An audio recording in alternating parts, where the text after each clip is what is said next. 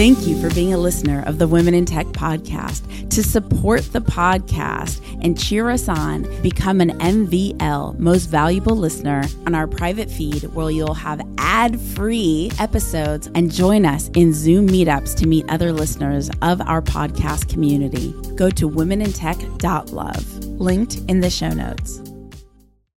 You're about to listen to a Women in Tech Remix episode where we present to you a curated selection of impactful clips from previous episodes that you may have missed. And be sure to follow the links in the show notes to listen to the full episodes.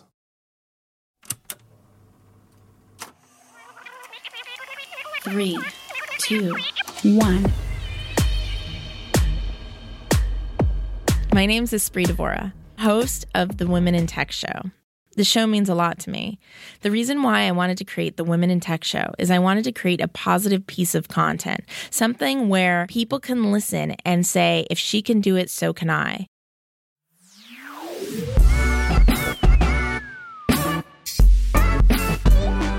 Hi, I'm Katherine Smith. I work at Google as a product manager on YouTube TV, which is a paid premium subscription product that provides access to all your favorite live TV content across all your favorite devices.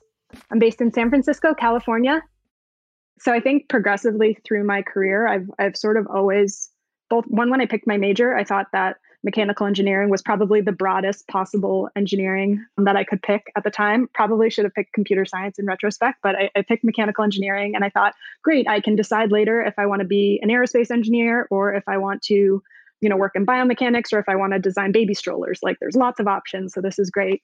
And then, I started actually in college going down a path working in a research lab where we were doing surgical robotics research. And I spent, 4 years every summer of college there and was kind of getting down this narrower and narrower path. And everybody I was working with had PhDs in mechanical engineering and were working on this day in and day out. And I sort of just felt myself on this path kind of traveling along. And I got scared because I wasn't sure that that's what I wanted to do. And it felt like such a big commitment to decide to do, a PhD after undergrad when I wasn't sure if I would like it. And it was really sort of scary to pivot away from that. But I got myself off that train and sort of went in a different but related direction, where I switched over to doing the medical device stuff, which felt, again, a bit more broad, working at a company and sort of learning more general product development skills.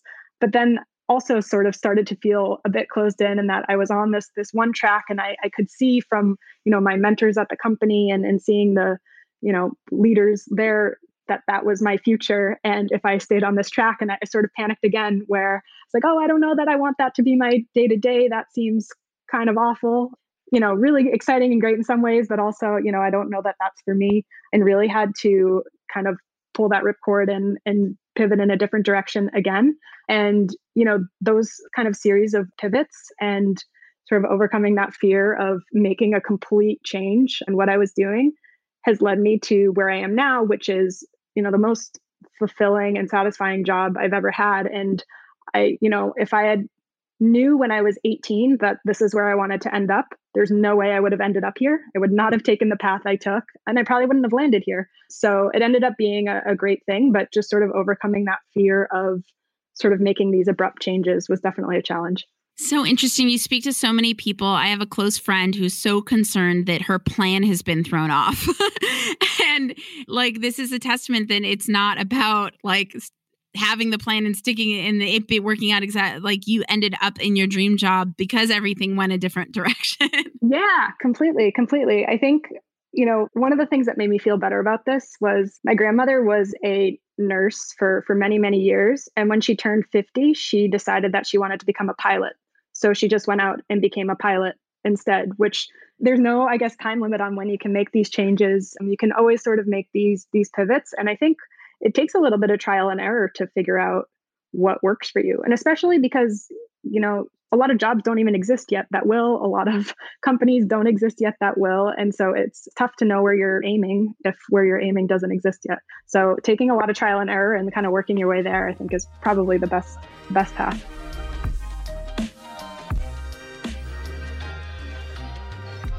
I'm Margaret Chalk, principal of MIP Chalk LLC.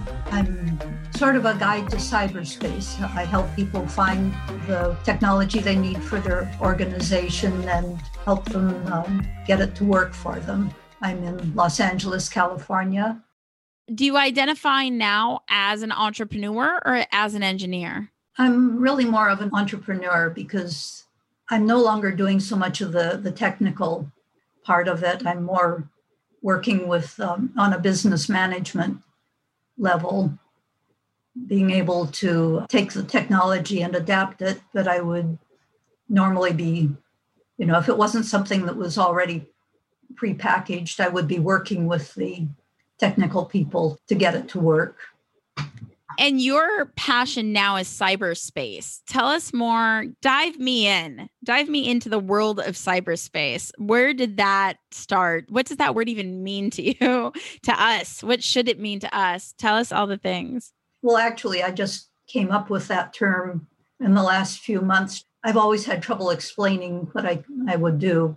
Just the whole universe of things that you can do using computers and related technology.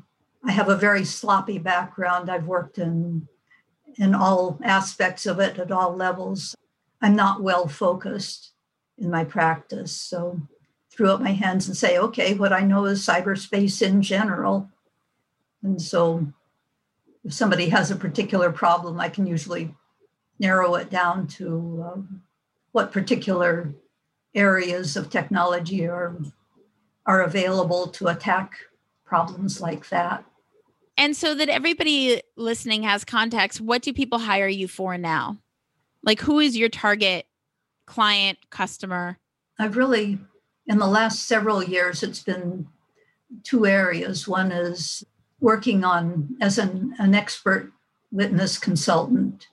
So somebody is suing their software developer, or the software developer is suing the client, digging into the projects, finding out what went wrong, or somebody stole some data, finding out where that came from, where they got at it and when. I decided I'm really not that interested in that area anymore, so I'm focusing more on the other aspect where I've gone into very small companies, essentially been the maybe the CIO or maybe the whole computer department, help them get things sorted out until they're ready to hire technical staff on a permanent basis. I love how you're like, investigative technology just got a little bit boring for me. So yeah, but you know, I tended to feel too sorry for the other side in a lot of those cases. The true torture of an empath. Yes, I understand it very well. And one of my favorite questions to ask is, throughout your career, what's one huge obstacle that you've successfully overcome and how did you overcome it? Well, basically going into business without having the slightest idea what I was doing. I belong to technical societies, and there I met people who were in consulting societies. So I started attending those meetings and hearing lectures about business as it applied to consultants or technical people. And, you know, through the various speakers, I started figuring out what it was that I didn't know and needed to know, and figuring out that I was definitely trying to do the wrong thing as far as my business was concerned.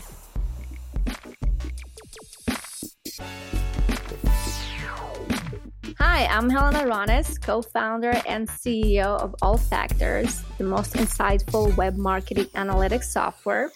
I'm based in Santa Clara, California. You know, when I IPO my company in 5 to 7 years, we can listen to this podcast again for when it's all started. And I was literally in the process of building it and talking about it. I hope we can get to that day to re-listen to it. And you guys have no idea. It's Friday night, 8 p.m. And this is what we're doing. We're sharing your insights and your journey. Like, that's how committed she is to like, listen, Helena has been so amazing at supporting me. Did I say it right that time? I'm trying so hard. Okay, cool. At supporting me and championing community. I know with all of my heart from intuition that she is literally just sharing to empower you. So I just think it's so special that you're investing your time this way. She spent time with me before the call where we were just championing one another. I heard a term lately. I know we're both on the Clubhouse app, and I've been hearing this term that I've never heard before, giving flowers. Had you heard that term before Clubhouse? I haven't. What is it? Have you heard it on Clubhouse? Actually, I don't think I've heard it, giving flowers. I've heard it in the last 48 hours. Everybody's like, giving flowers. And it means digitally complimenting somebody, digitally giving someone love. I love that. I love it. So I feel like we've been giving one another flowers like crazy. Yeah. Well, you know, in this world, especially the entrepreneurship world, again, it's all about helping each other. We mentioned that before.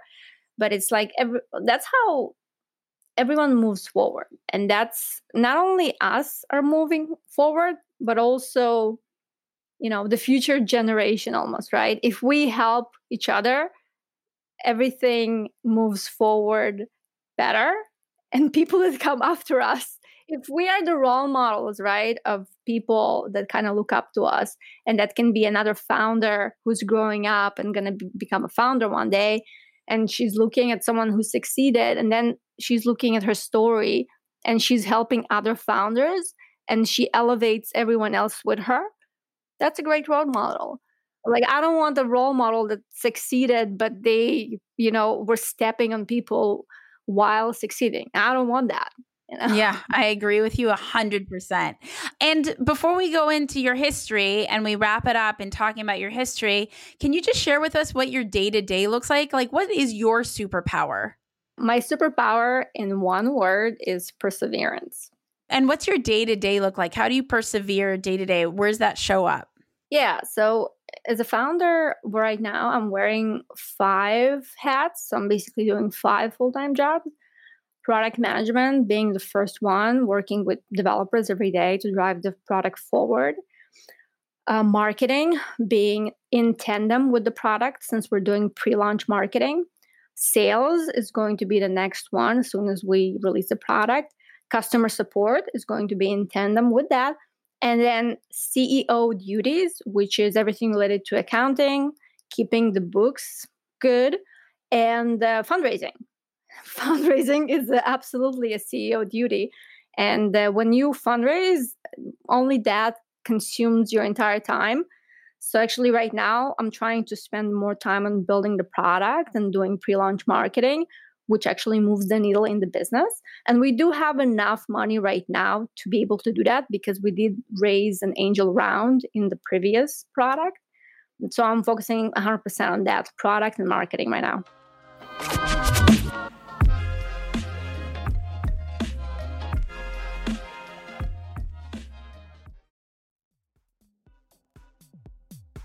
The Women in Tech podcast is hosted and produced by me, Esprit Devora, with help from Janice Geronimo, edited by Corey Jennings, production and voiceover by Adam Carroll, and music from Jay Huffman Live and Epidemic Sound. The Women in Tech podcast is a WeAreTech.fm production.